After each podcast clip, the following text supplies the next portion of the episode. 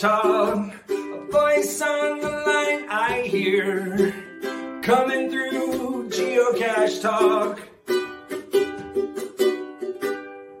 It's time for Geocache Talk.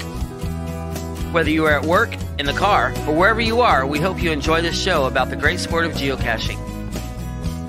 If you're watching live on YouTube, you can be part of the adventure tonight in the chat room and participate with others as they watch the show. If you are listening later, please give it a like and subscribe on your favorite podcasting app so that you can get all of the weekly Geocache Talk goodness. Big thanks to the Travel Bugs for our opening and our featured patrons Fox and the Hound, TX Wolf Totem, K Blast, Burns Fire, Hockey Zombie, A Holly S, Geo Dandrew, or Geo D Andrew. I need to ask about that one. Direwolf 821, whoever that guy is. Just kidding. Deuteronomy 31 8, Sasquatch Lover, and our new patrons Firefly 8317, Team Murky, and 1940 Chevy. If you'd like to become a patron, click on the Become a Patron Heart link. It's a link, it looks like a heart on the front page of the Geocache Talk website, or you can head on over to Patreon, P A T R E O N dot com forward slash Geocache Talk for more details. Patrons get the now famous blackout coin. Oh, he's got the, oh, the green one. No, my, my green one is my green one is gone. I know, I know. I'm just rubbing it in a little bit. It's completely missing. We'll talk about coins later on, not tonight, but we've got some updates to give you about. I'm still wondering how you managed to, for a guy that, whose hobby is finding stuff, how did you lose a coin in your own house? This is really bizarre. I mean, it really is. Cause I put them, they're sitting right over here. And there's other coins that we can't can't talk about yet, and there's some books I can talk about. But it fell off the uh, it fell off my um, desk here and gone. I've searched through everything. I've and this room's kind of a mess anyway, so you would think I would find it, but nope, it's gone. I don't know where it went. I looked through everything, but um, I'm on the case. I'm trying to find. I've been coaxing or trying to find somebody who'll sell me their coins. So, and I've got a I got a lead on one of them. So, um, anyway, I think well, I think I'm okay to find it because you know you kind of want a whole set. It's, I'm not a big set collector, but I kind of do want to keep that set. I mean, some sets are a little more important than others. yeah, that one's a little more important. Yeah. So, all right. Um, well, let's jump right into show 222 as we welcome to the show Rich Reagan. Welcome to Geocache Talk. Glad to be here. We are so glad you're here too. We've got gonna have a great show. This is gonna be uh, fascinating. Rich has got some great information we're gonna share in a minute. We'll get started. Um, so um, search the App Store. You're funny. I've seen some funny notes. Somebody's trying to be be uh, funny here uh, in the thank you chat room for being there uh, mm-hmm. for us. Um, good to see everybody. But uh, we will get into that in a moment. But first,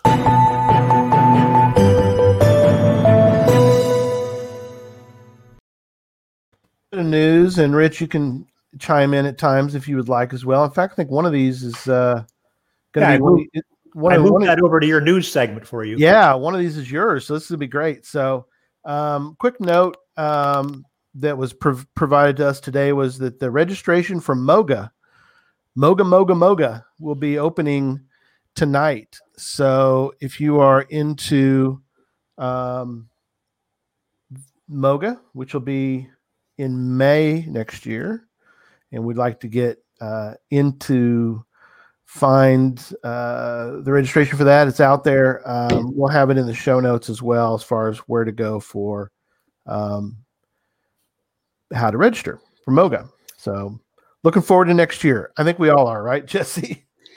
Um, I'm not setting my sights on next year. I'd like to say the end of this insanity, but uh, I, I don't want to be disappointed when January 1st comes and everything's still status quo. So yeah. Um, Now, Pizza Ninja put something in there that I don't want to gloss over. He said there's no more Wherigo app in the App Store.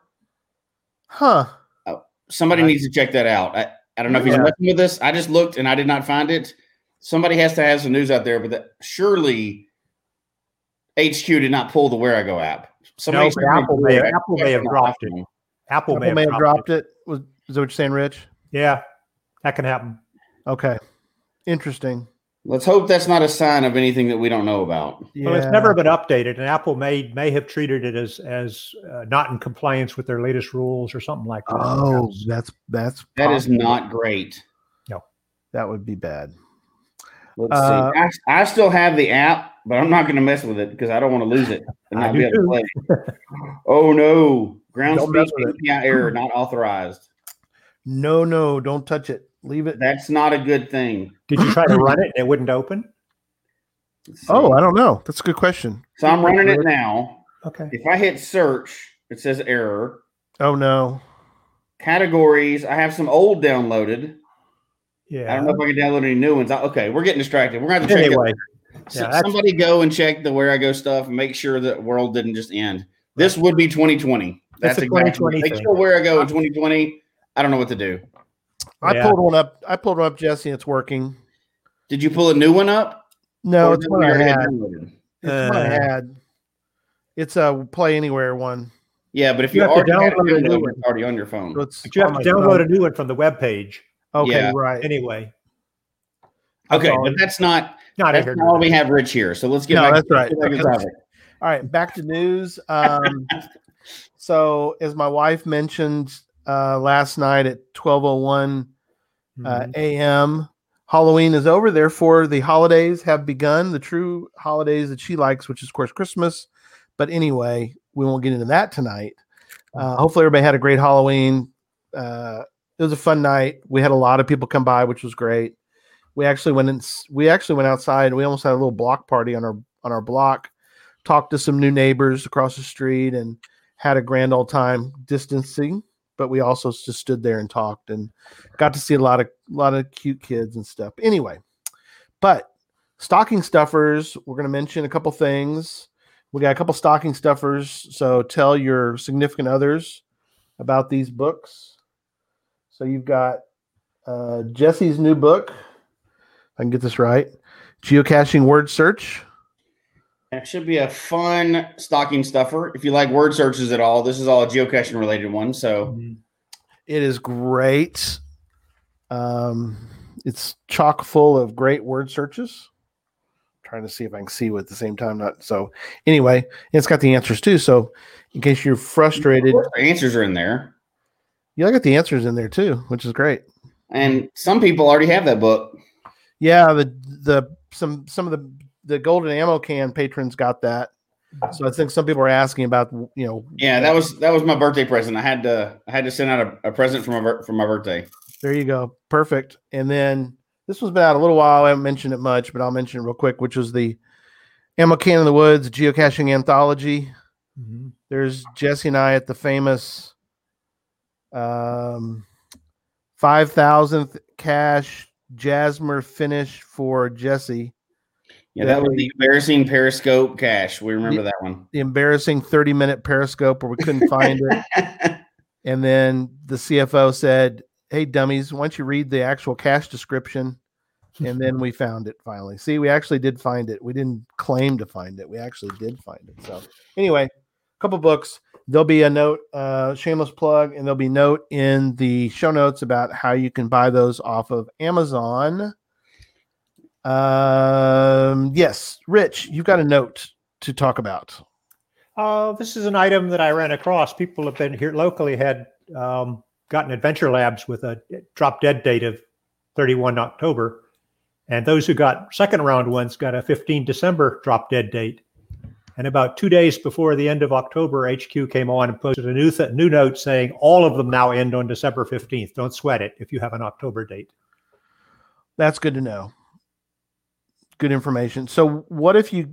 So, are they not going to give out anymore? You think, Rich? Are they going to? Well, I don't know. I saw one very curious item that I ran across of somebody said they had a March of 2021 date on their Adventure Lab email. So that would Oh. suggest there might be a third round. Right. But Huh. I have no confirmation of that other than one person commenting. Right. Interesting. Um, yeah. Jeff was like, I sweated the, hit the October 31st date. yeah, so did Um, locals here. Tom did the same thing. He says, Well, dang, I sweat and got it done. So anyway, not bad. Um, very cool. Thank you for that note. Um, huge announcements are coming soon. We're in, we're, I don't know, Jesse, the, the, the, the big one we had the meeting about, we can all, are almost where we can mention that. Um, almost. I think we could do a special show on that even. Cause I You mean, what?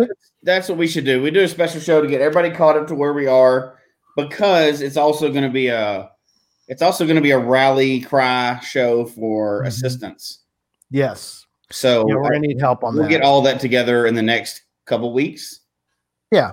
Okay. Good. yeah, I think we should do a special show. It's that big. It's that big of a. Oh yeah, it is for sure. huge, huge stuff. So and fun. Yeah, oh yeah, we're we're so looking forward to that. So, um, okay, another quick note I want to mention, um, the there's the link for podcast to hope. Um, it'll be in the show notes. Uh, if you can't make it December sixth to the show, which I highly suggest that you do because it is shaping up to be an incredible night. Hmm. Just to let you know, um, it's another big. I mean, it, it every year we try to make it bigger and bigger, and I mean, Mhm. this year we've got uh, another cascade of stars. Uh, but if you can't make it that night, we do want you to to give to St. Jude. So there's the link. It'll count toward our eight thousand. Mhm. Um, we're at 1100 right now already for this uh, fundraising.stjude.org forward slash POH for Podcast to Hope, POH 2020. So Mhm. fundraising.stjude.org forward slash POH 2020 Right. is the link, and you can give anytime you want. But if you'd like to win one of our fabulous prizes that we're going to have that night, you might want to wait and give. Each hour, uh, we'll be giving away all sorts of cool prizes. Um, Arted Crafted's giving away shirts. Uh, Drives Cash Closet is giving away a bunch of his swag and and geocache uh, items. Um, Rite in the Rain has jumped in. They're going to be giving away um, a gift box of Rite in the Rain pens and uh, you know different things that they provide. Book note, you know, books. The little Rite in the Rain books might be in there. I don't know. They're putting their their own together. Um, Logwork, one of our sponsors, Logwork is going to do it, uh, provide again what they did last year, which was they're giving away um, a set of those uh, of their uh, logbooks and also the um, soda soda preforms. They're going to give away those too. So, and we got more and more. I can't mention them all tonight because we don't have time, but um, very excited. Um, as I mentioned, we're going to probably put a put together a uh, a video to kind of tell everybody about our really cascade of stars that we've got Mhm. incredible people coming. We've got we've got everything from WWE wrestler to a possible Academy Award winner is in that one's in the works. The other one is set. Uh, we have actress in a, a, a movie that just came out. We've got um, uh, planning on uh, again our, our international hour currently planned for Scotland. We're going to talk about holidays in Scotland. Um, that one's a little up in the air. He's trying to figure out his um, work schedule, but we're hoping to have him on. Um, anyway, a lot more to go, but just wanted to point those out real quick. That is December 6th. So make sure that you are um, scheduled to be with us that night. Uh, a lot of great stuff going on that night, 4 p.m. Central to midnight. We go eight straight hours. We don't stop. Uh, we take a slight break between hours because they're all separated into hours, and we just keep going. So It'll be a lot of fun. it will be. All right. Enough, enough of that. Let's talk Adventure Labs. Um, I don't know, Rich, if you is there um we were talking about this. My wife and I were talking about this. It, you know, lab caches was started with now Adventure Labs, and she asked me. She goes, "Are they now just called Adventures?" And I go, "I think we still just call them Adventure Labs." Mhm. That seems to be the preferred term. Some people just call lab caches, though, or just labs. right um i love the term you had because one of the things we were we're going to talk about tonight is doing something different and unique and exciting for people to do and what it, what was the term you used for the typical Well, it came to me one day that everything I see lately, oh, we're going to take you to these five historic places and so on and more. There's some more, and there's some more. I decided they're magical history tours. that is awesome That Trips off the tongue somehow. da the magical history tour yep. so uh shout out to the beatles and Mhm. uh yeah um i love that that's great so um but in fairness, Yeah. if you took all the caches in general, Mhm. most of them would fall into that category also, right? Most of That was are- the observation. Yes. yeah, most of them are pretty regular. It that's what makes the extraordinary ones extraordinary is that they're not every one of them, right? If, if every cache was an amazing WB Tim cache, Mhm. we, we wouldn't even be able to do it. We wouldn't be able to handle that. So Right. There's going to be those magical history tour caches sprinkled in between some of the ones that are really popular. But if you get one, why Yeah. not make it one of the extraordinary ones, right? Well, you know, you got to be careful, but you start getting adventure lab saturation. There's a concept for you. Mhm. um, which you've got in the Dallas area, we've got around here. The history site, all the good historical sites are gone. yeah Somebody's used them. yeah they're all gone so, so you're getting the B string and the C string sites. We've got one adventure lab where one of the stages is the public restrooms, Oh which is fine. You kind of need them at that point. um yeah i love history but i, I like your the ideas we're going to talk about tonight so Mhm. i guess uh and we're talking about a lot of things somebody mentioned um the lincoln highway we're going to get to that Yep. later so stay tuned for that but um where would you like to start in discussing these I think I'd like to just go back. I thought when I wrote this up to recap how I got into building adventure labs and Cool. go through my history there a little bit. Mhm. Um, I'm our local geocaching org, Geocachers of the Bay Area, San Francisco Bay Area. Right. Um, I'm a member of the board there, and they were awarded a 10 lab credit. And they looked around and said, Rich, you could put that out for us, can't you? uh, yeah. that's great So I uh, set to and tried to think what I should do and realized that I'm in the heart of Silicon Valley. I've been in the heart of Silicon Valley for donkey's years. Right. And so um, I should go back and use my knowledge of the history around here to find some interesting places that things people might not know about. Well, the first thing I found was I found things I didn't know about. that is cool You know, that's one of the most exciting things about some of these is you're researching them and suddenly you surprise yourself with something you didn't know existed right if you look around. So locally looking, well, I mean, I learned that there is a plaque to honeybees at the San Jose airport. really Why would there be a plaque to honeybees there? And it turns out that North America, the native pollinators were things like butterflies and hummingbirds. We didn't have bees here oh wow way back when.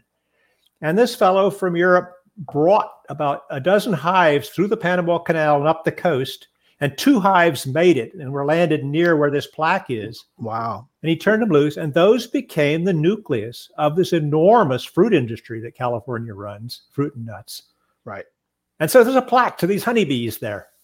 cool That was just a bit of history. I had no clue. And then another one, I went up to Palo Alto and they have a statue to Nikola Tesla, who's pretty Oh, yes. famous. But somebody put up a statue there. and the statue has its own Wi Fi base station built into it.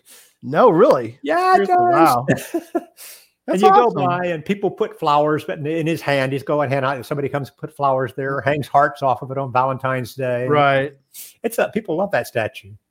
I didn't know it was there.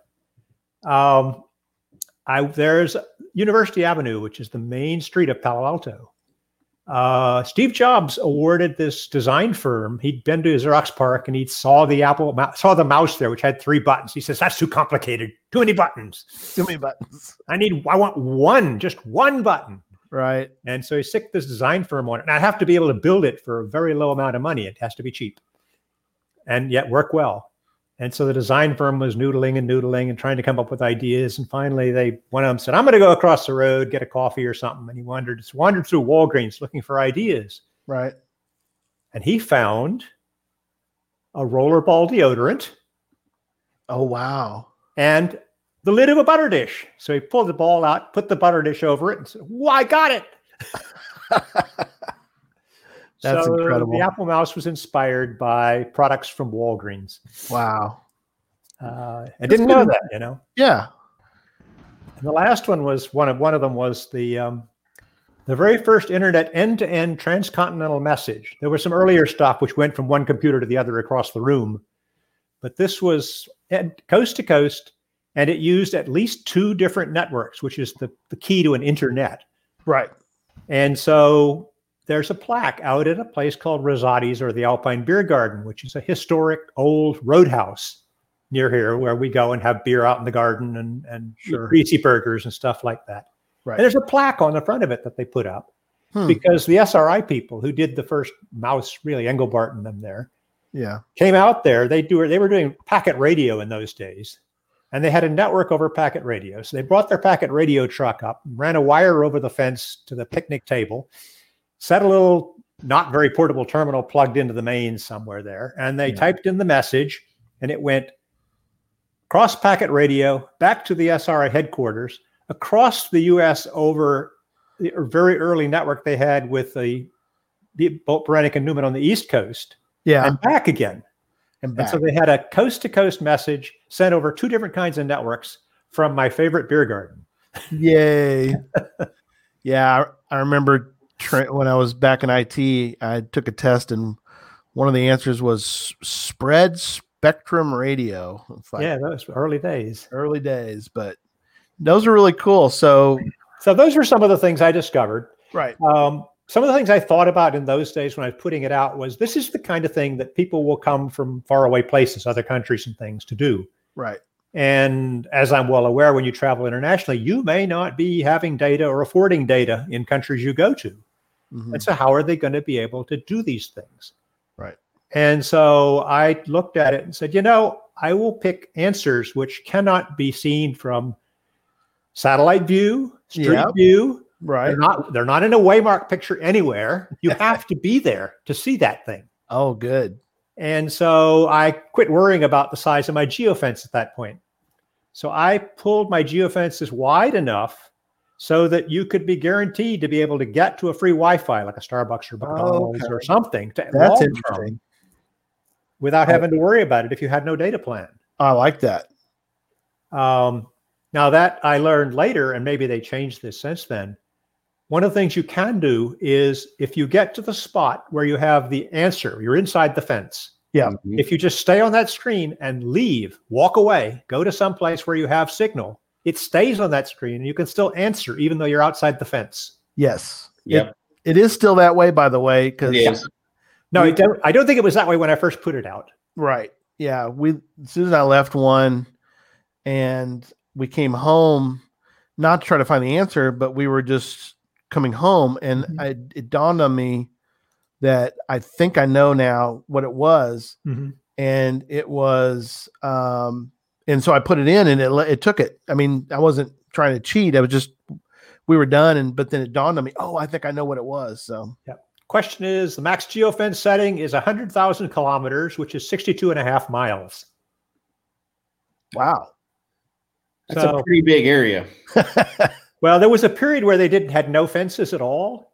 Right. And so Project GC put up this puzzle you solved by finding Yep. Easter eggs on their site. Right. You could do from anywhere in the world and log the adventure cache. And they said, that wasn't our intention. We're going to shut that down. Yeah. right. Still though, that's quite a ways to That's big enough, you know? 62 miles is still pretty big. Yeah. I'll jump Yeah. ahead and just say, you know, if you've got one that you want to put out in the middle of nowhere, right?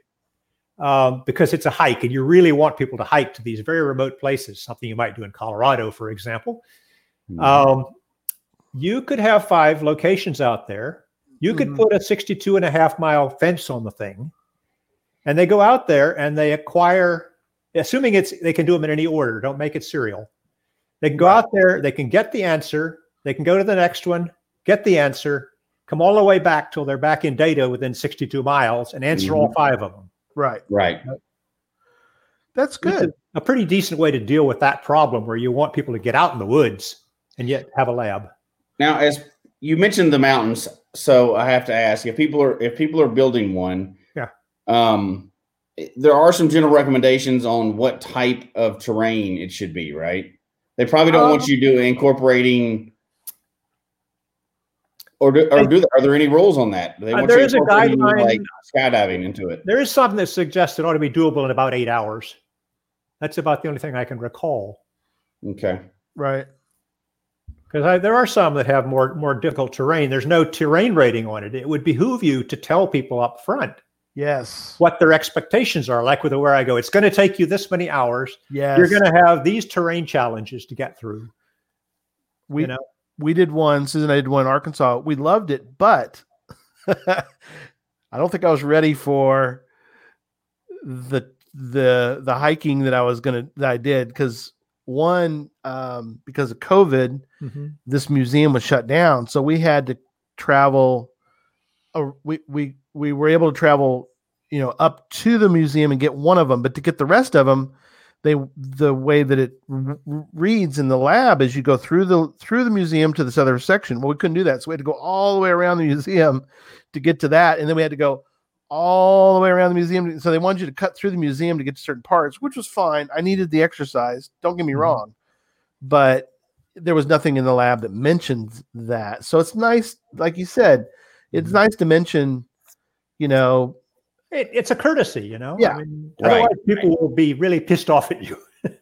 Yeah. Well, yeah, and like with all caches, right? The more difficult you make them, Mm-hmm. when there's a lot of them out there, some people are just going to move on to the next cache.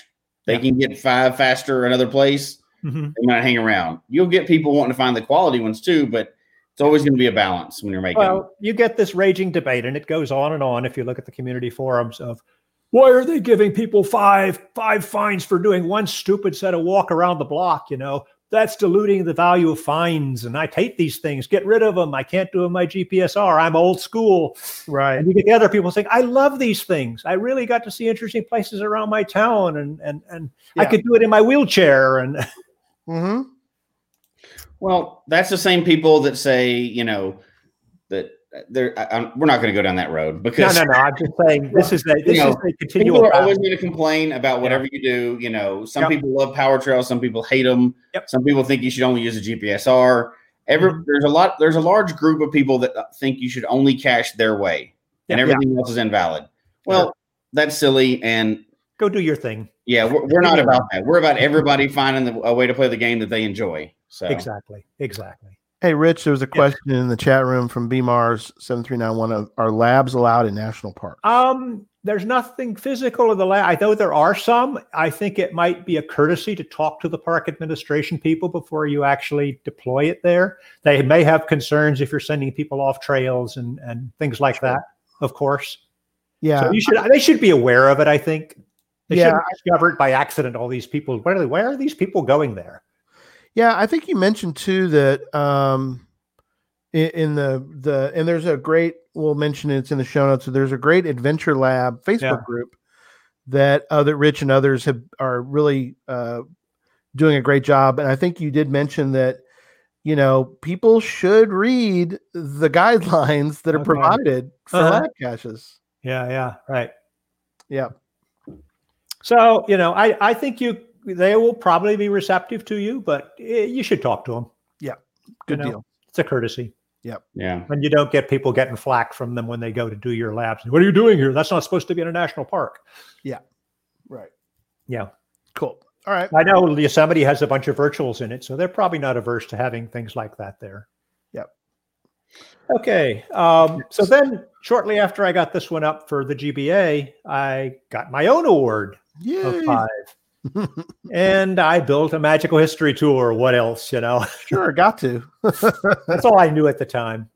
Yeah. So I went to Mission City Memorial Park, which is a very old cemetery here locally down in Santa Clara, and had a we have a time wandering around. They have their own PDF, two page PDF, walk around to see the graves and which who's buried here and what they did and, mm. and this kind of thing. right. And so uh, I was able to put together uh, some very interesting stuff. There was the very first um, organized law enforcement in California, the California Rangers, they, Okay. like the Texas Rangers, but they didn't last under that name very long. Right. And the head of them uh, is buried there. And he his claim to fame, among other things, was he captured the bandit Joaquin Murrieta, as in bring me the head of Joaquin Murrieta. Right. And there was a period where he actually trotted the head around to mining camps for a buck each. You get to see the head or something like that. And, uh, it was rough times in those days. Crazy. Yeah. He's buried there. Um, there's a death mask. This is something which was a, a, a trendy thing for a while. You take Right. a casting of someone's face and there's Yeah, tomb with was. a death mask on it there. Yep. Um, and there's one that, that touched me, and I think touches everybody who does it. There is uh, one of the women on Flight 93 is buried there. Oh wow. One of the heroes of Flight 93. wow. Yeah. And you go to her site and you just reflect for a while. And Yeah. No, absolutely. The- I didn't know any of this till I went and wandered around there. yeah. And so there is a place for the magical history tour. Oh yeah, Um, when you're taking it to good places like that, and I'd, I'd be pretty remiss if I didn't mention that that's my wife's favorite types of labs. Mhm. She tends to not like the creative ones, and she much she likes the history places. Mhm. She loves to go to the history ones. So a little bit for everybody, right? yeah, yeah. It kind of probably depends also on the location or what Yeah. you're interested in. Always, Um, yeah, absolutely. I mean, I'm I'm like me. I love history, but we talked about before the show. You know, Susan created one that was based on statues in Abilene. Mhm. Abilene is the storybook capital of America, and so there's um, statues to um, Charlotte's Web because there's, it's it's about children's literature, Some storybooks, and so um, one of them, and this is something I know you mentioned before, uh, Rich, which was um, you can't get the answers. We tried to be very specific Mhm. to get answers that you can't get unless you're standing there. Mhm. Um, we were trying to be very careful to not answer anything that's on the on the web, but also we tried to make sure that the answers were not something you could guess. Mhm. I think that's important. People need to think through. Yeah, I'll talk Uh, about that a little later. But Okay, yeah. good. So I'm jumping ahead. I'm sorry. No, Go ahead. no problem. No problem. You're there. But that's Um, that's really important. I think to uh, yeah, waymarks is a back door you should make sure is sealed too. So there's a lot of stuff Oh. laying over on waymarks that you can discover if you poke around. yeah. Mhm. Okay. Cool. Keep going. Then I'm sorry. Okay. Um, so I got my first done. I got it out. People liked it. Um, and one day, this email shows up. Congratulations, you have been selected for a second adventure lab. If your first one got so many favorites and stuff. Yeah. Woohoo! Uh, so, not wanting to build another magical history tour, besides all the good places had been taken at that point, Mhm. um, I thought about it, and then a local cacher named Pengy123 published this one called Nautilus, a puzzle adventure up in Palo Alto. Mhm. And that just opened my eyes to what whole new thing you could be doing for creativity. He wrote a story set around five locations, and each location you got part of the story, some missing person you were trying to find, and you got some clues and you picked up some information from the environment and you put it together, and then you had to solve the puzzle. Like you had a Oh. bunch of digits, and maybe you said, okay, a is one and C is three, and you could take those and map them to word uh, letters and get a word, which you could then answer the stage with. So that kind of lightweight puzzle you can do in the field. Mhm. Mhm. And he had an interesting mechanism. He says, if you get stuck, you can't get stuck. I don't want people getting stuck and never finishing my adventure. Right. Uh, it just pisses them off too. Right. Um, create an email, put in it uh, the hint word for this stage, this location, and mail it to this email address on Gmail. And shortly after, you got a reply back from that email address, which had easy hint, extended hint, and answer all rot 13. Oh, wow. Okay. So you could choose to see as much as you wanted to, Right. right down to just give me the answer. I need to get home. I'm going to be late for dinner. That's good. That's very smart to have something like that. Uh, to have uh, auto answer set up. That's great. I talked to him about it because I had him beta test uh, this one we're talking about here, Dark Onyx. Yep. And um, I said, How did you do that? He said, It's, I don't have anything special on Gmail. You just use filters and templates. Mhm. And if this filter says send back this template, then that's Bob's your uncle. You can do it, right? And so he had the word from that as the, key to trigger which filter returned which template. So anybody could build this kind of hinting mechanism with a bit of learning a little bit about Gmail, but it's not very hard, I don't think. Yeah, this one that you're talking about, uh, d- that you're about to talk about, Dark Onyx. Yep, uh, I'm going to have you run the intro to it in a second. yeah, I'm I'm bringing it up now. Um, there's a there's the look of it, but Mhm.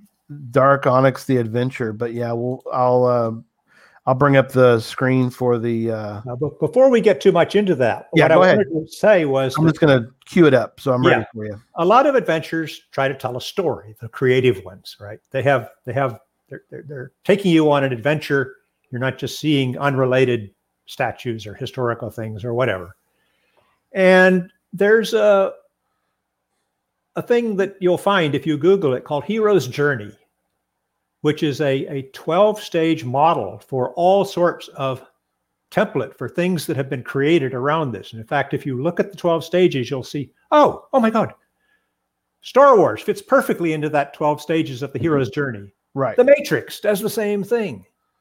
Um, Lord of the Rings, they all fit this model of the hero's journey that Campbell proposed as describing a way to describe a person.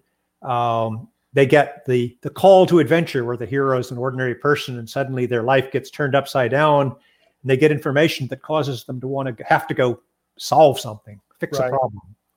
And then they cross the first threshold where they actually go out onto the adventure field and start dealing with things.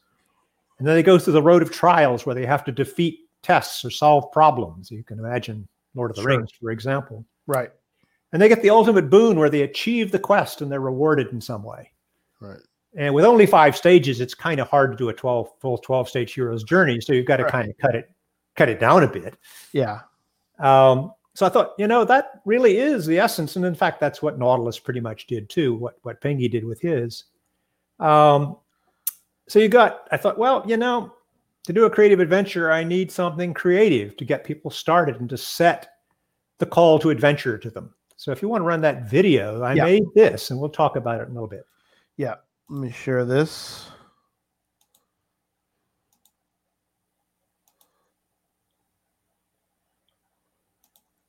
Hi, I'm Elizabeth Smithfield, Director of Corporate Training for Flexible Global Solutions. This video will ensure you are in compliance with corporate security training for this year. You will learn about safe behaviors to protect you and the company. After watching it, you will.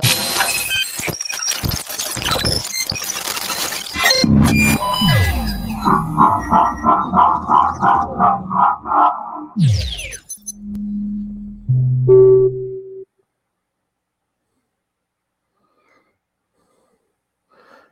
hacked by Dark Onyx. Agent Smith, since you are the best resource we have, I am assigning you to deal with the Dark Onyx hack. The hacker stole some vital company secrets and has left us clues to recover them. Your mission is to find and solve these clues. He has told us that if we solve all of them, he will not do anything further with the trade secrets he took. I am relying on you to outsmart Dark Onyx. Good luck. Nice. So there's the call to adventure. Love it. That's that's good that you put the extra effort out to do that. A lot of people don't, and I, I bet people were quite surprised when they they came upon that when they opened the lab. Yeah, I wish what that's one of the I'll talk about deficiencies in adventure labs. You can have videos at every stage of the every location except the beginning one. Right. How why is that? I don't know. I, I've made this long feature list. I've I've sent them, and, and we'll see what comes of it. But that's Yeah. the obvious one where you want to set the scene with the video Right. of what people are about to get into. And so I did figure out a hack which I could use. Um, so if you come, if you follow a link over in the bonus cache, it'll run the video YouTube video player embedded, show you the video, and then automatically link you over to the start of the lab. So that was my best cut at, at not having it built in, but having it do one one stop shop for people. Right. Oh, it- it'll open the lab after you're done. Yeah, Watch the video. automatically. When it detects the end Oh, of okay. video, it runs a little bit of sh- shunts you over to the URL that starts the lab for you. Oh, nice. And the bonus cache is the only place I had to put it, so I put it there. I love it. That's great. Yeah, um, Jesse and I were, were. You did yours with? Did you do it yours with videos, Jesse? On Yeah. your Yeah. on your library one? Okay. Yeah. Every stage had a video. Well, actually, every stage had two videos mm-hmm. because you can put one in the Beginning and the end, right? yeah the beginning and the end of the each stage. So I didn't use the ending ones because that preempts using feeding people anything, any answer word or anything there. You can't show a picture and text if you use the video instead. yeah, I used the video to give them that answer. You'd have to, yeah. Yeah. So that's a trade-off. I wish they I wish they would just let you do both. And I, I think they could if they put their mind to it, but it didn't come out that way. Su- Susan decided for her beginning and beginning. uh, Well, how how? Correct me if I say this wrong. Beginning and ending, basically, of that one stage. Mhm. Her plan was the beginning photo is a tiny piece of the of the statue that you're supposed to look for, Mhm. Like the eye of one of them or something, and then the the the final one shows you the whole stat. Once you answer the question correctly, it gives you sort of the whole picture of the Mhm. statue you're looking at or whatever. Which is, I mean, do you have any? I, you, you might, I might be jumping ahead, but do you have ideas of what you think people should be putting in for photos or? You mean for the for rebuilding it? Yeah, what or so when people get to us like the first stage, Mhm. do you think that it's better to do instead of just putting generic photo and then generic photo for the you know and say generic is kind of a bad way to put it but just a standard photo of where you're standing Eh, I tried to make it thematic in, my, in the case of this one rather than a picture of where you're going because the places I'm taking you, there's nothing there. okay Nothing. nothing that's interesting you know, it's it's it, in fact the nicest characteristic of the places I take you is they've got nice seating places where you can sit down and work on this thing. yeah intro and success videos i like that I that's like a good way to put it Yeah. yeah. Now I'll just give you a sense of the puzzles that I used for this because each stage you go to, there's something you have to solve in the field, and rather than find information, perhaps. Um, and the trick is finding that balance between a puzzle that that is a little bit challenging, but not so impossible that you need to be home with a real computer to solve it. okay And so on the first one, I gave you a set of, of colors which represented particular objects that had numbers on them. And you had to map those numbers to letters and anagram the letters. oh No- nothing too hard, right? Right. Uh, the second stage, there was a, a, a red team, blue team, which is a, a, it's a cyber warfare concept of, of Mhm. antagonist and antagonist. And you had to choose red block, red team or blue team and open one of the click on one of these things. And you either got a QR code that says nothing to see here when you scanned it, or one that gave you some hacker in a big red QR code. And when you scanned it, it took you to some place where you could get a word to answer the question with. oh neat that's a good idea Uh, the third stage, there was a funny looking weird grid, and it had an audio noise that played when you got there that helped you figure out what that grid represented so you could interpret how to get a word out of that grid of, of numbers and dots. oh But the audio was a piece of that one too. Uh, and then the fourth one was simple. It, you had used the info from the previous three locations to do a what three words. oh okay what three words yeah the what three words Yeah, you, you got grid answers from the previous three stages. yeah So the the question, and she retyped it on the next one, but she's asking: Are you building when you're building these lab caches? Are you building them for existing geocachers or building them for anybody? I think these are probably not so much for muggles because the concept of ma- mapping numbers to letters is, is something that a muggle would not know or think of. Um, on the other hand, you know, those were that first one, those objects were in fact pool balls Mhm. that you saw. And they have pool balls one through eight are solids with numbers on them. Right. And so you got a series of the first hint said one of the pool balls didn't have a had a question mark on it. And the object you went to was the color of that pool ball. And so you were able to find out what number is on the red pool ball. Right. But now you had six numbers which you could map to and the first hint says, you know, it's it's it's a red thing you're going to see there and you want this number. The Yeah. second hint said these are the numbers of all the pool balls. And the answer explained how you mapped letters to numbers for you and told you the answer. So you could get a little education if you were a muggle. Right. But you the, the, the help page, I used a different help mechanism than Pengy did. I I because I, I got a free web hosting site, I put some JavaScript on the page and some HTML. And there's a basic hint. When you click that button, it unhides the basic hint. And you press and, and unhides the extended hint button. If you click that, it shows you more hint. And then there's an answer button. If you're just desperate, give me the answer. I need the word. and so each of them has this three level hinting mechanism you can avail yourself of if you want to, if you need to. Okay. So even muggles can get through that. Sure. Or if you've got a particular stage that's just driving you crazy and you can't figure it out, right. you can get on with it and not be blocked. So, are you adding those puzzles? Well, I mean, it could be many reasons, right? But uh, primarily to make it more fun or to make it harder to just brute force guess. I think What- people seem to be having fun with them based on the activity comments and the, the favorites that show up. Um, but people seem to like them. They're different. You know, it's a change of pace. That's good. Uh, and then the last one was you listen to an audio code that again it was play using multimedia to play a sound to you.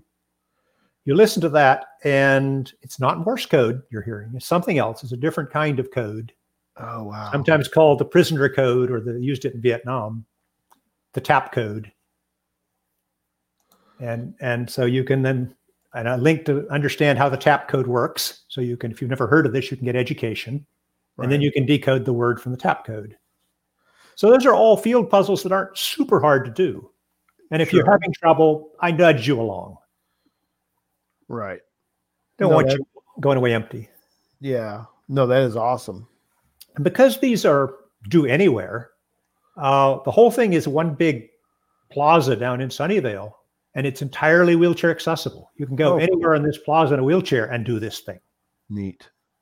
Not not a problem. So that's that's not common these days to find a, a puzzle something like this, uh, which is accommodating to folks who are not as mobile as some of us are.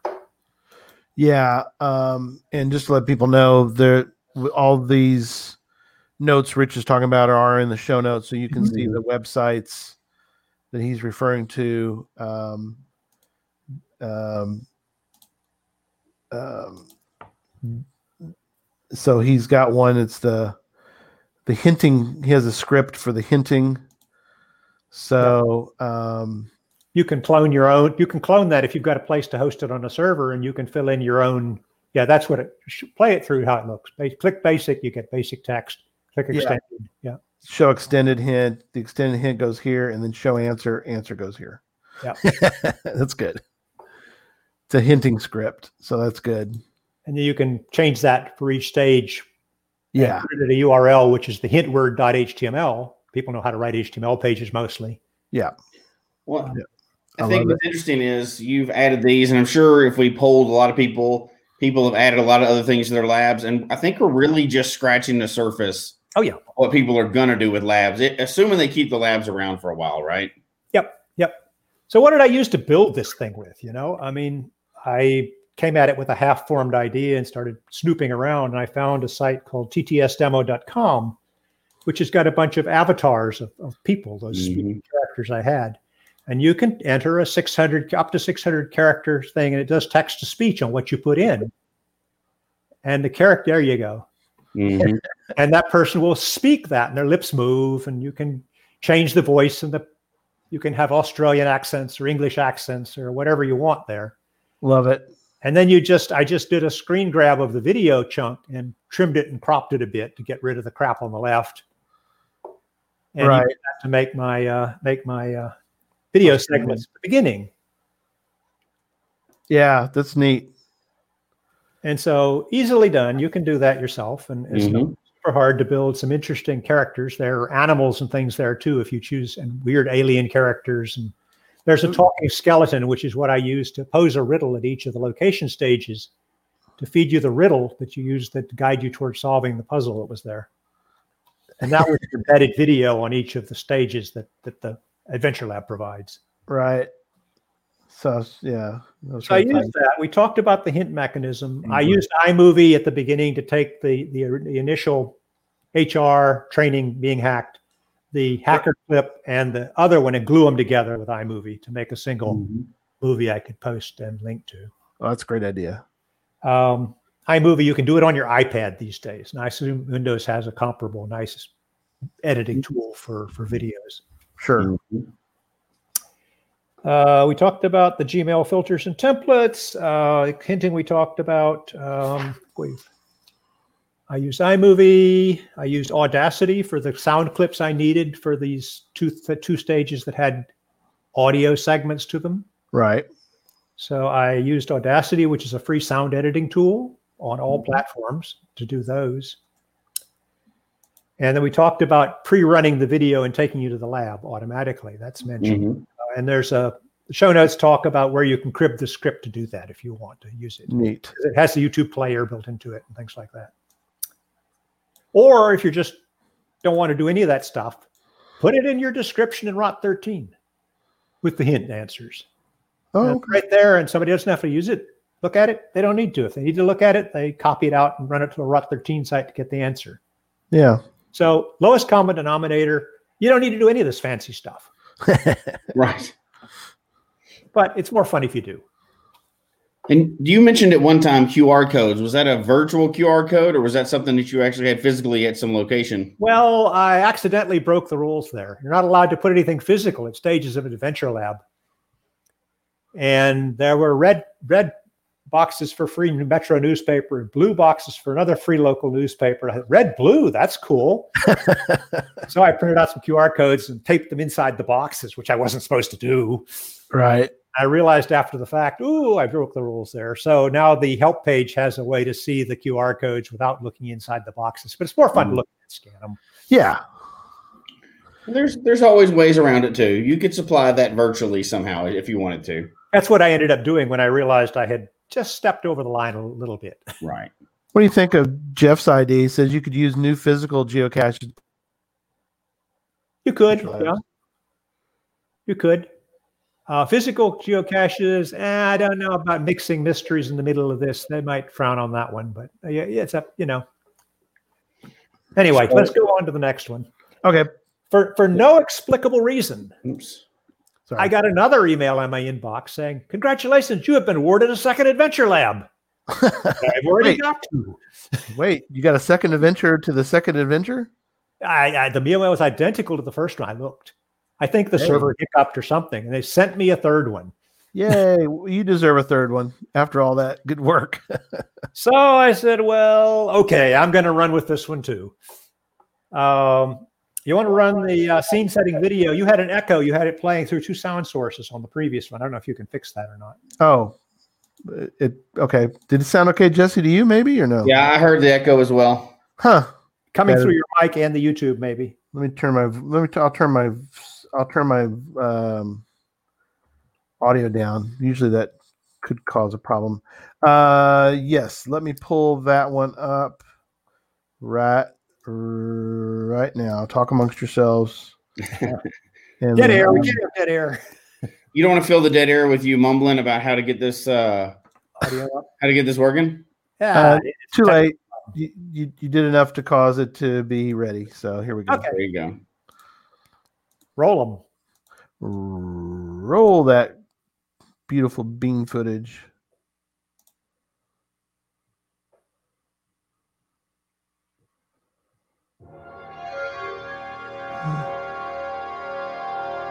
Is audio better?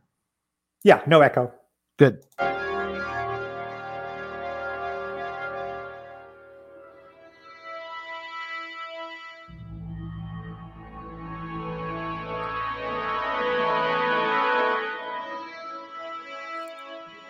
Hmm, Queen Anemone.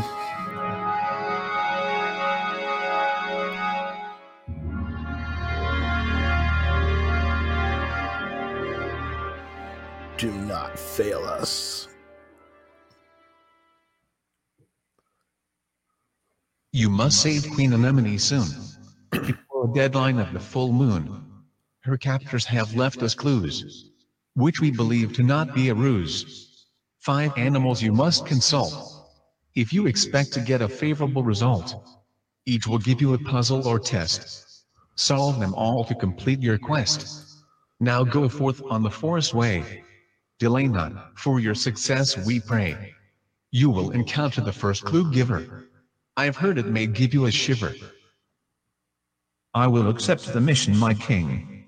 I will find Queen Anemone and rescue her. There you go. Hey.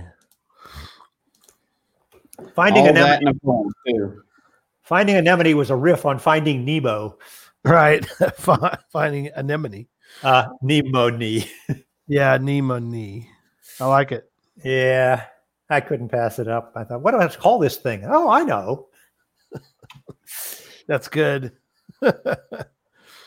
So this one, um, I said it in the future. Animals can talk now, and so I only used video of talking animals on my on my on my On that one. Right. There's um, there's a different site also owned by the same people as the other one called voki.com, which gives you a lot more control over the images you can choose, and a lot of them are animals or um, talking Christmas trees or all sorts of weird stuff you might want to use for depending on what your story is. Um, so I use the animals from that one. Again, it's almost exactly like the other one. You can put in text to speech. Yeah, there you go. Yeah. Mhm. Uh, look under. Yeah, there you go. Go up, scroll down, up, whichever way. The very top most or leftmost column. Oh, over here. See items. Uh, no, the click on higher yet. There's see all all avatars. I think up there. Oh, okay. Up at the top. Yeah, on that left column. Wait, wait till it loads. Try that. What does that do? Click the head. Characters. Yeah. And then Oh, yeah. You pick all sorts of characters. yeah, you got a whole bunch of different categories.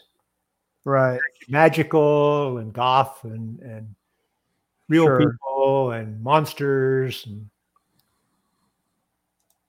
Yeah, there's there's really a lot of resources out there, free resources that are simple to use and manipulate that mm-hmm. you can really and this applies to lab caches, but this applies just as much to every other kind of cache, right? You can get as creative as you want to. Right. So I used this for my animals, and because I was already familiar with the speech part and so on, so I was able Sure. to do that. Um, the other thing, this was a bit more ambitious because I know how to write JavaScript, and some people do, and some people don't. Mm-hmm. And so I made my stages be JavaScript based puzzles that you had to solve, which were mostly taken from other JavaScript puzzles that I knew of. I was able to adapt because at the end of the puzzle, you want it to tell you what the word is if you succeed. And so um, my first puzzle, my first stage was a hangman game. We Oh, cool. hangman. And it used nothing but geocaching terms. And it picks one randomly. And if it picks fizzy, you're probably screwed because you're never going to guess Z. Right. You're going to get hung. Um, but you know, people people are, have have a lot of fun. You get it wrong, you play it again till you get it right, and it tells you what the word is. Right. Um, there's another one which is uses you know the old match games. Find the two tiles that have the same symbol under them. Yep. Mhm. you go through and you match them all until you either have you've used too many tries, in which case you start over, You start over. Right. or you get, it, you get them all matched and you're good to go. Yeah. Uh, there's another game where called 2048, which you play, uh, Oh, yeah. which is really hard. Yes. So I took the 2048 game and scaled it down to a 256 game, Okay. which is more plausible. And if you fail at 256, you get a button that says "Make it easier." right. Play the 128 game. 128 game. Play the 64 game. 32. all the way down to eight. Period. Okay. So, you know, that was another little game I was able to pick up and adapt. Um, That's cool. there's on these audio clips I'm using, I went uh, more ambitious. You know, I had a I had a, a music soundtrack under that scrolling Star Wars opening, for example. Right. And so I needed stuff that was public domain audio clips, unencumbered, or at least you give credit, one or the other, Sure. um, depending on the Creative Commons license. So I found that one. It was a nice clip. I used it. It was public domain. Um, there are other clips where I had, uh, there's two sites I mentioned, freesound.org and freesoundeffects.com, which you might want to look for for sound effect clips that you Yeah. use for something. Good. Um, there's another site called pixabay.com. They'll put these in the notes, I assume. Yeah, they're in the show notes. They're in the show notes. But yeah, I'll bring that up a lot of public domain images. So if you're looking for pictures of things, it's an awfully great place to go and look.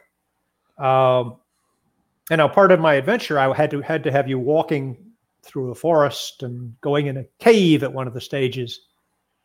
And so um, do a search on lost places. Okay. Uh, two words. Oh, cool. These are neat. over 2,500 of these, and this is a thing in Germany. They run around finding these old abandoned buildings in the woods and taking pictures of them. Right. Really cool stuff in there. Oh, that is cool. There's some really good photos in here. Oh yeah, and there's so many of them. Yeah, there are a lot of them. So if you want something creepy, this is your place. Well, you know, you might want something like this to kind of right. set the mood. Yeah. So I used. Um, I didn't. I, some of them I found video clips for of of just a, a video with walking through the woods, but no sound. So I went and found a soundtrack with with footsteps on it.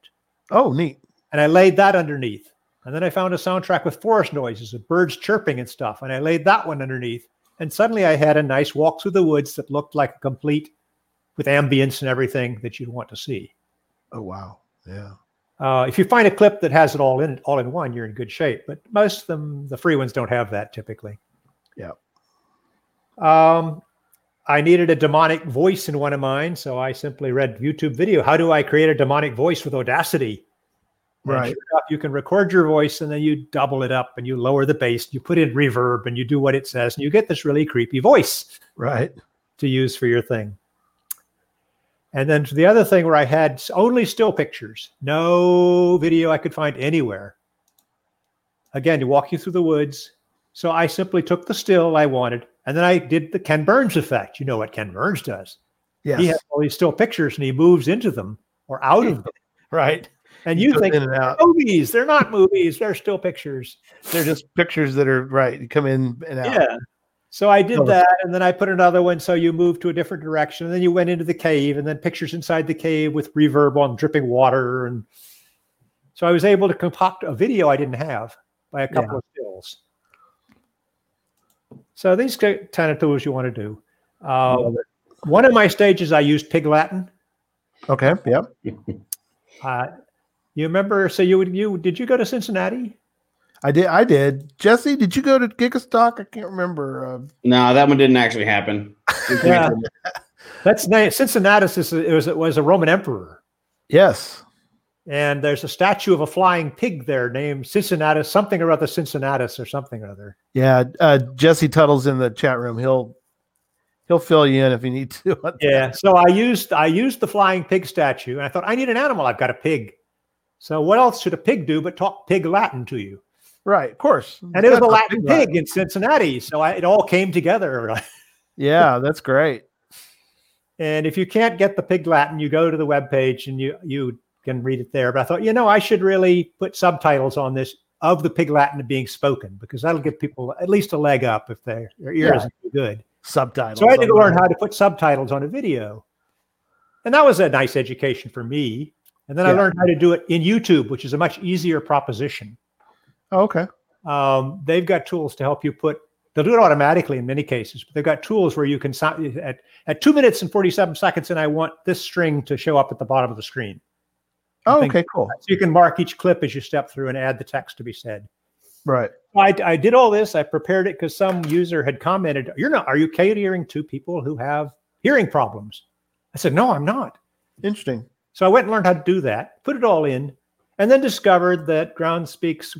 Video player they've embedded in the Adventure Lab doesn't let you turn on closed captioning. Oh. Mistake. So I've I've let them know about that. Uh, so those were those were the three I built with some of the ideas that you might use for creating doing creative stuff. Um, I went looking for other creative ideas out there after the fact to see what people had done. I thought I'd tell you what I found and tell your listeners what I found so they can say, "Ah, I like that idea. I can do that one. Yeah. All is I Spy. Yep. You put a great list together, by the way, that'll be in the show notes. You found a lot of great ones. So anybody can do I Spy. You don't have to put anything out there in the woods. You play it in the car with your kids, right? I Spy with my little eye, something green. And you can do that uh, with whatever, wherever you take them to, you know, and they can name the object, and that's the answer to that stage. It's very easy to put together. The kids will love playing it if you're going out with the family. Yep. Uh, it's a it's a good fit for that kind of setup. You can talk about Greenville. I found that one, but you had mentioned it earlier. yeah, Greenville is in in in town, uh, done by my friend KLCE, and uh, that was really the first time I had heard, like you said, where you first got the the the light bulb went on. Mhm. Was we were talking one day. He's a part of the Motley Caching crew. We go out geocaching, and he said, um, "Ah, are you putting one in town?" And I said, uh, "We're talking about eventually." I said, "No, I mean, I'm going to put one at the toilet seat museum because I figured Mhm. there was no there was no virtual anymore for the toilet seat museum. I when they moved up, they moved it up here to the DFW area. I said, I got to put, you know, I really want to put one at the toilet seat museum because it's just a it's just the craziest place Hmm. to see thousands of these toilet seats that are decorated. You know, it may it it it it, wor- it writes itself as it were is what Oh, it- yeah. they say.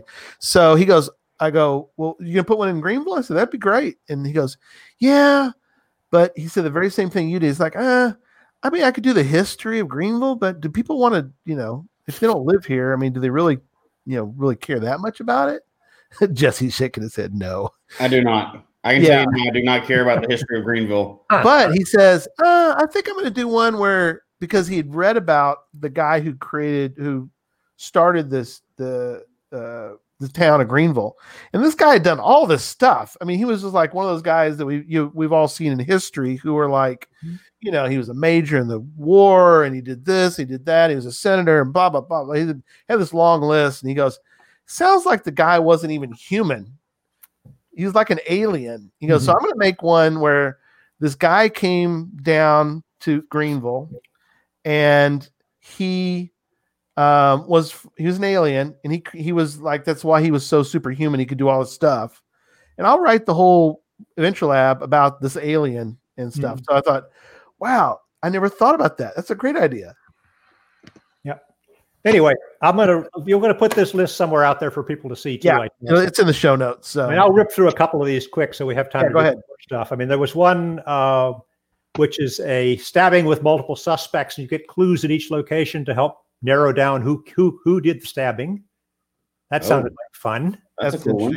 It's like playing Clue online. Mm-hmm. There's one number in Nebraska. They built one using Metaverse, so you have to play an alternate reality game to get the answers. Oh, So that's that's an external out play it outside the app and come back, which is more what I was doing. I, my action takes place in JavaScript puzzles outside the app, and you just use the app to sequence it right and provide answers. So that's really cool. Uh, there was an alien version. Uh, another there was a Helix hoodlum in England. There's a hoodlum who is stealing caches and trackables and trashing things, and you got to find him and put a stop to him. that's a great idea I like that idea. I know it's a good one Uh, identifying the lost lackey. That was one down in Australia. nice You got to figure out which lackey they're talking about. Right Uh, there's one in Redbridge. There's four. The first one's traditional. The second one you do on a bicycle. The third you do by hiking, and the fourth one you do from kayak. Which I thought oh was a good neat way to mix it up. kayak one That's four separate labs. I love it Uh, those are the ones I did. So those are some ideas. Um, yeah you can certainly borrow and steal from those or go look at the links here and and you know have fun Yeah, no, that is great. There's some great ideas in there. so what i wanted to move on to now while we've talked about the creative ones uh, is Mhm. things you should consider when you're creating an adventure lab Yes, that's good. Um, when you're going out and doing a magical history tour, go find the interesting locations. Do some research, uh, even if it's Greenville. You know, yes. uh, you'll find something you didn't know existed. Probably hmm talk, talk to the folks who've been around there a long time. Uh, if they're telling a linear story like I was, then you sequence people through them. If it's just a random collection of interesting places, don't make people do them in order. Exactly. It just annoys them. Yes, Um, that's a good point. if there is even if, if you have if you don't force an order and you have a bonus cache at least tell people which one they should do last to be near the bonus cache Oh, that's a good point. You know you're right at the beginning and you start you walk a mile that way and you discover i'm done oh crap i got to go back Yes, that's a great point. so think about it tell people where they want which one they should do last even if you're if you're not sequencing them Right. Very good. uh, when you go out take pictures you're going to want them for your building your, your images to go as, as putting the thing together take pictures take coordinates take coordinates multiple times Yes. with the geofences, it's a lot less tricky to get the coordinates right, but don't screw it up and enter them carefully. If you're dyslexic and you swap digits, let somebody beta test it for you, make sure it works.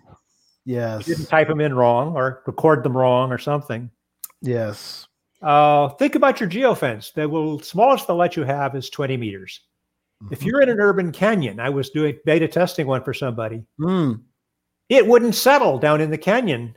I couldn't get within 20 meters. right. So they've increased that fence to 40 and now it works. No, Yeah. that's smart. Yeah. Uh, I had one where that same situation, Rich, where I'm at the spot. They told you stand in this spot. I stood in that spot Mhm. and I couldn't get the answer to come up. So I called a friend, phoned a friend, and they said, "Oh, for that one, you need to go. You need to walk. You know, hundred yards. It was literally hundred yards. I had to walk east or west Mhm. To where I could do the answer. It's like, what? This isn't even close to. I mean, who tested this one? It wasn't tested.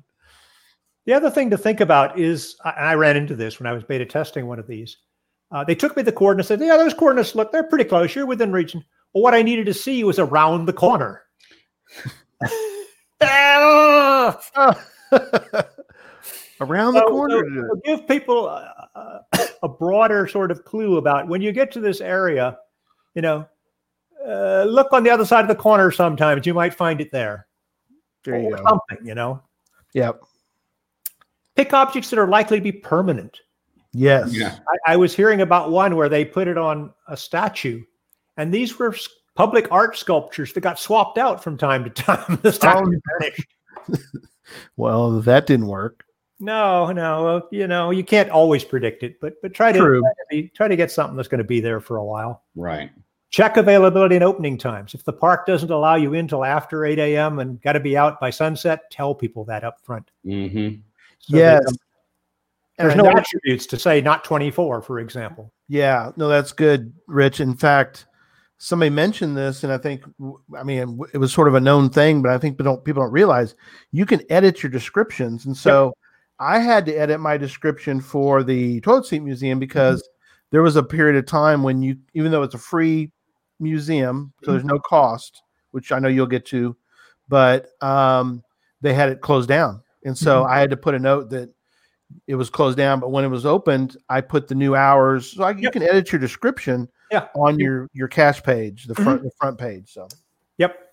Avoid answers that uses quotes, apostrophes, dashes, because either your web browser or your editing tools will turn those stupid things into smart quotes and smart dashes. mhm. And the users may not do that. And so they have the quotes in and it's looking for smart quotes and they've got ordinary quotes or vice versa. And they can't get it to work. yeah, So try to avoid those characters if at all possible. And if you've got something with a dash in the middle, just ask for the digits around the dash or something like that. Don't right. I put a note in in um, in um, parentheses that said uh, the answer is lowercase, all lowercase. Mhm. That way, people didn't try to. I- I saved them some time. Yep, yep. Another one I beta tested differently for another friend. He said, "What is the distance in miles shown on the sign?" And it was thirty nine point one zero. And I said, "He says, uh, enter enter the digits of the distance." So I typed in thirty nine ten. It didn't work. I needed to have the period.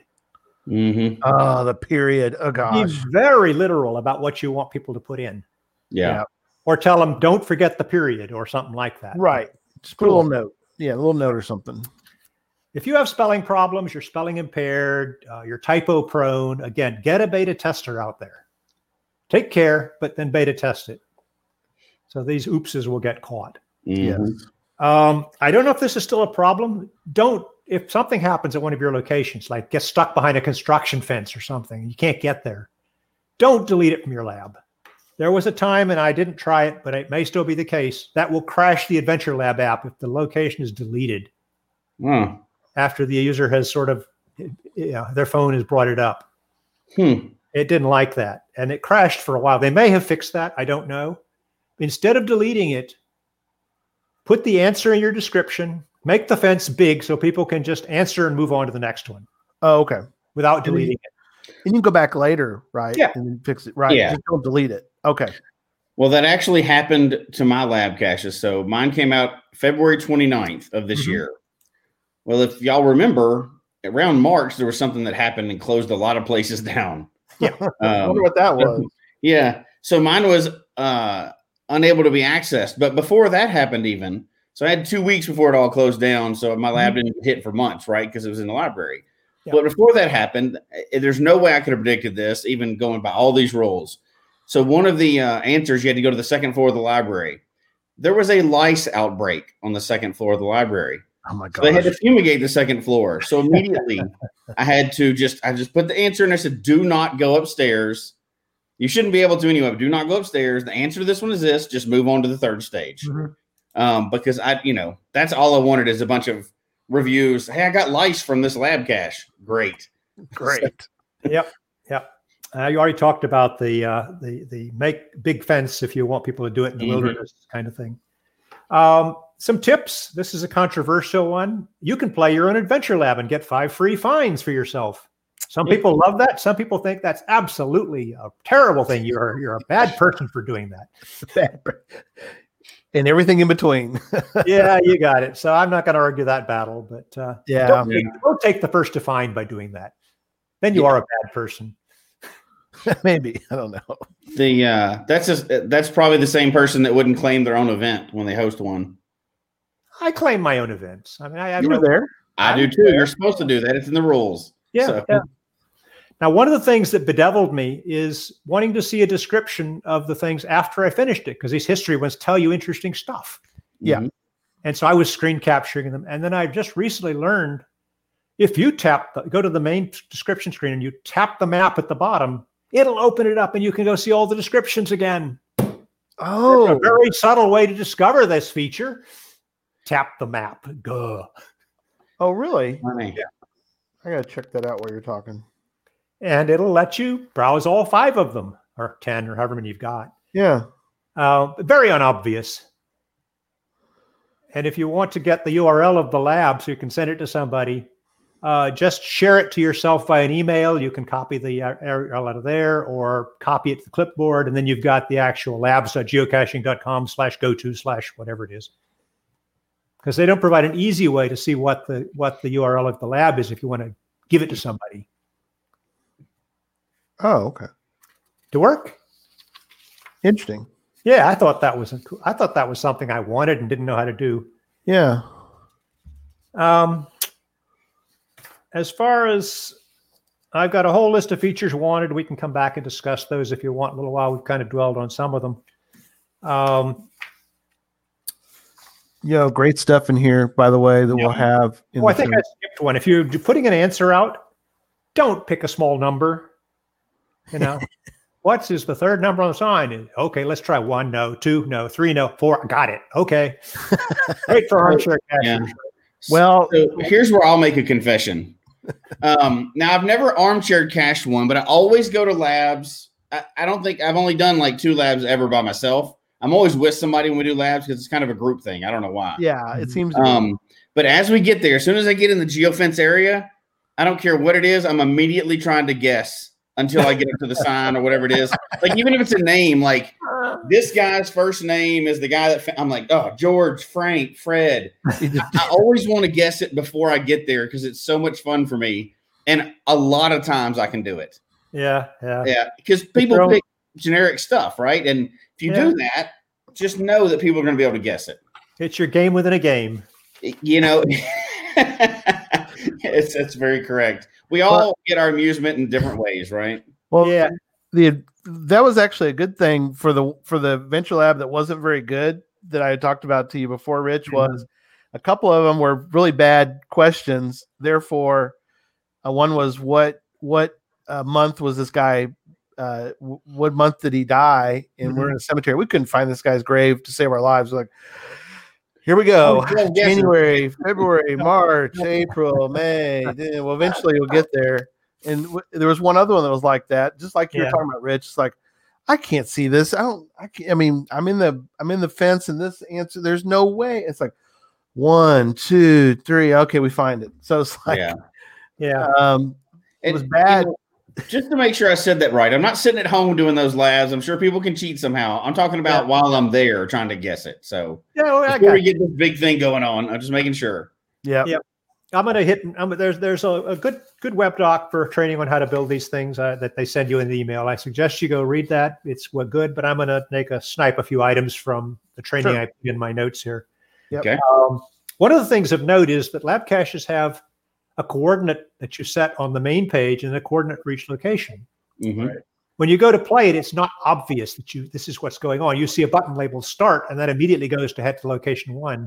yeah. But if you go to the navigation button at the bottom where you can bring up Google Maps or Apple Maps and take it somewhere, that takes you to the published main coordinate, which might be where you need to go to park, for example. Sure. So keep in mind those may be different and often are. Yeah, that's a good point. We put our published one at, even though ours are not sequential, Uh-huh. we sort of suggest that you start at this one, Mhm. and that became our opening Yeah. navigation. So- Yeah. Putting coordinates in the description is is kind of a hit and miss. On Android, I think you can copy and paste by selection. On iOS, it copies the entire description as one big hunk of text. Oh, okay. So you got to take it over to notes and pick out the piece you want. And that's a bug as far as I'm concerned. So I'm going to Yeah. let them know about that one. Right. But putting coordinates into your description and doing a projection, which one of them I did, was kind of annoying. Not that you had to do a projection, but that you had to go fish out the coordinates the hard way. Mhm. Some people put because well, we'll come back to this in a sec. But when you're testing, this you test, you should test your lab. There's a mode where you say, put my lab in test mode. I want to go try it. Yes. And that's what you do when you're having somebody beta test it. Mhm. The fences are inoperative in that mode. You can do them from home. You can test it from home because there's no geofence. If you're Very out in the mine, field, fact. Yeah, home. I tested. I tested Jesse's in Colorado because you can. I mean, that's part of the point. Yeah, but the thing, people, that's the single most asked question. My geofences aren't working. They're supposed to be. It keeps coming up. And and what happens is when you get within the fence, your phone vibrates. And that's the clue of where the fence boundary is. If you're Mhm. testing, Oh, okay. you can answer from anywhere. Oh, interesting. Okay. So pay attention to the vibration if you want to see where your fence ends up at. Oh, that's perfect. I didn't realize that. Of course, that wouldn't help for me, but right when you have me Yeah. test and go there, that's great. That gives you an a, a- a- easy idea of where your fence is. Okay, cool. Yep. There's no reviewers involved. When you're ready to go, you change the status to Adventure Lab is off to Adventure Lab is public. And you're ready to go. This is mode called private, which I don't think they encourage you using, where you can just limit it to a set of people who you tell about it. Huh. But you know, I think that's largely you shouldn't do that so somebody can get FTF, for example, and then you open it up to everybody else. That's kind of you're a bad person.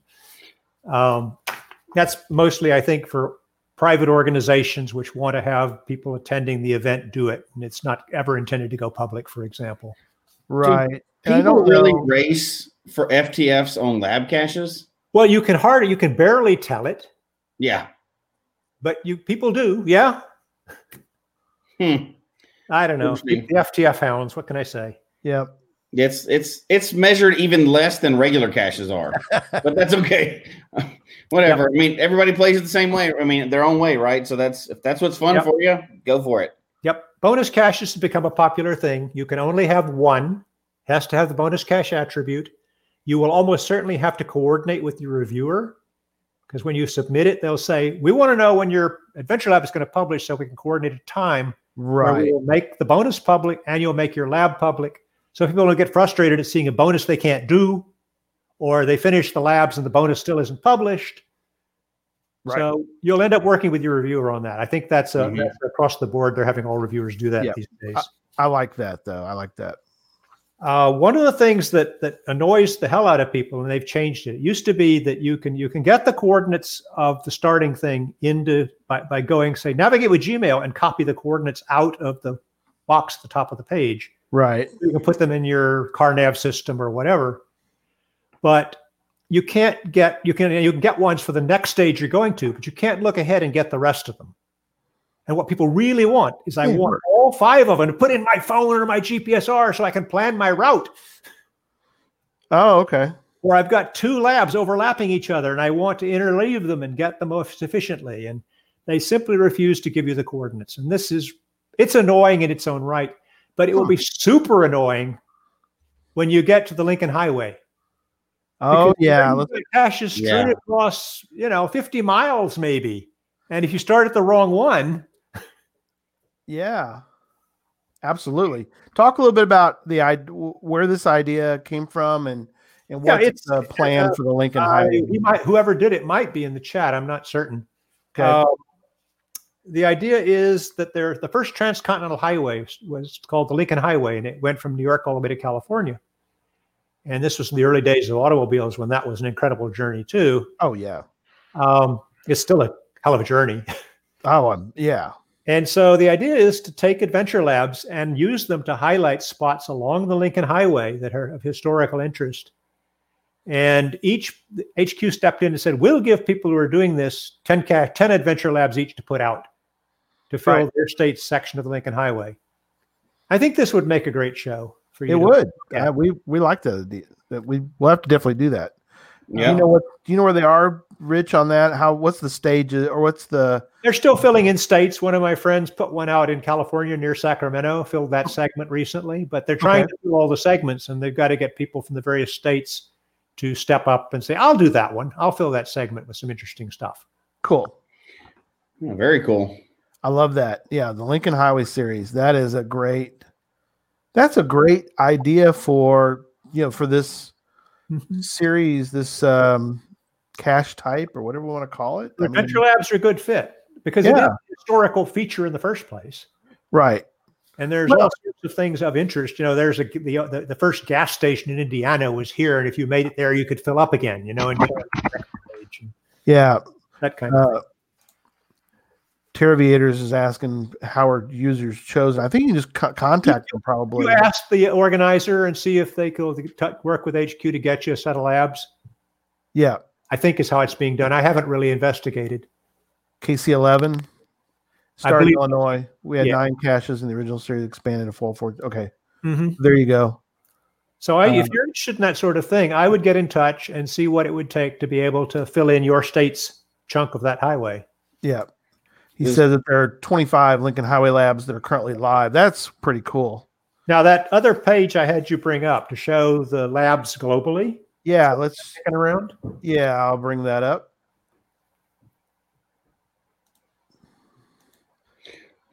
Jesse's asking who is the organizer of that. If anybody knows, put it in the chat room.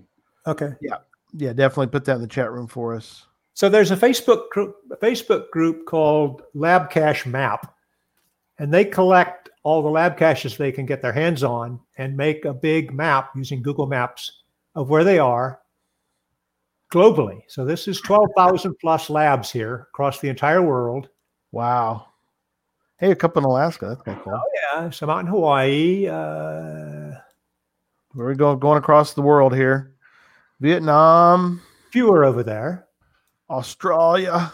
There's a bunch Shout down out in- to Australian folks. The Aussies and the Kiwis are big gung ho on this. Oh, look at that. That's great. Look at all Yeah. those ones in New Zealand. That's awesome. Australia too. Look at all the ones. What you can do over on the left side, there's a search, uh, a magnifying glass. Okay. You search that and you type in Lincoln Highway, for example. Oh, let's do that. Well, I'm assuming that that's updated by just people in that group, right? It's Yeah. not an automatic. No, it's it's by the people in the group. Okay. So there's see all 15 results that have Lincoln Highway. Uh, some of them are spelled a little different. Oh yeah, there they are. So there's a bunch of them. Oh cool. Yeah. You click on one, you get the the URL for it, and you get the starting coordinates for it. Oh neat. Okay. So if you're brow- looking for a way to browse to where you're going and you don't want to use the funky little app that doesn't very pleasant, you can go use this tool. It's Right. not 100% up to date. So if something got published in the last month, it might not be there. It's, it's sort of a, a best effort kind of thing to update it.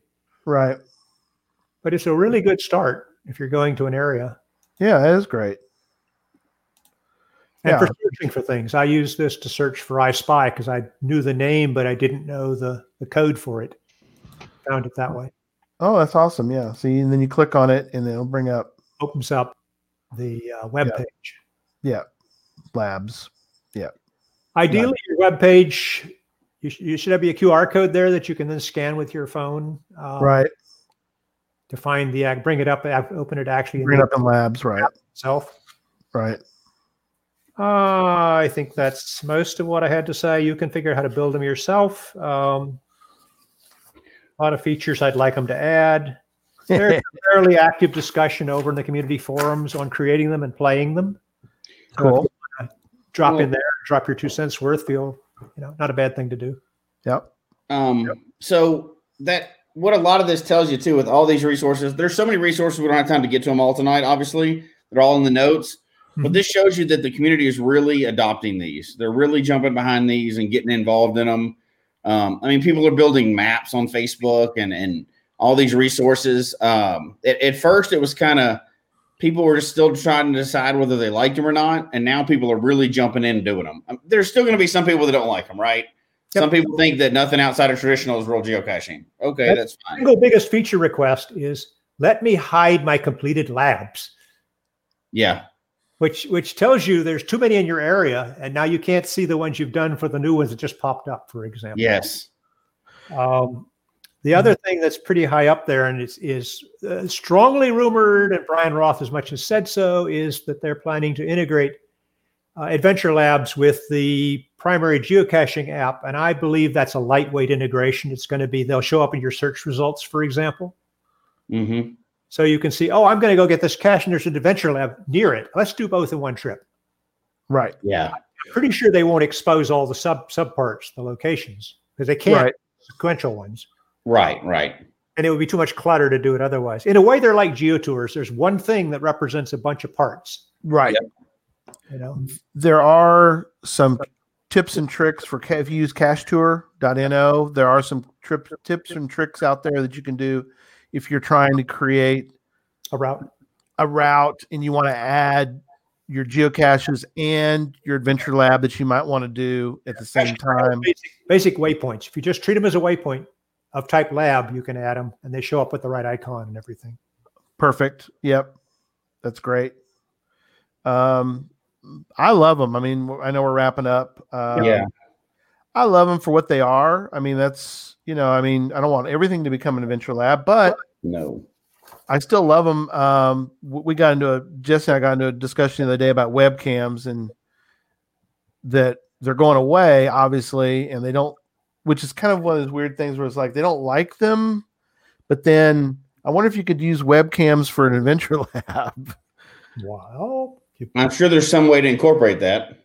Yeah, you'd going have- away. So it would be tricky. I thought briefly about the concept of having people take pictures in the field and do something with them, but I don't know how you check the picture for anything that would answer anything. yeah. Um, Yeah. yeah.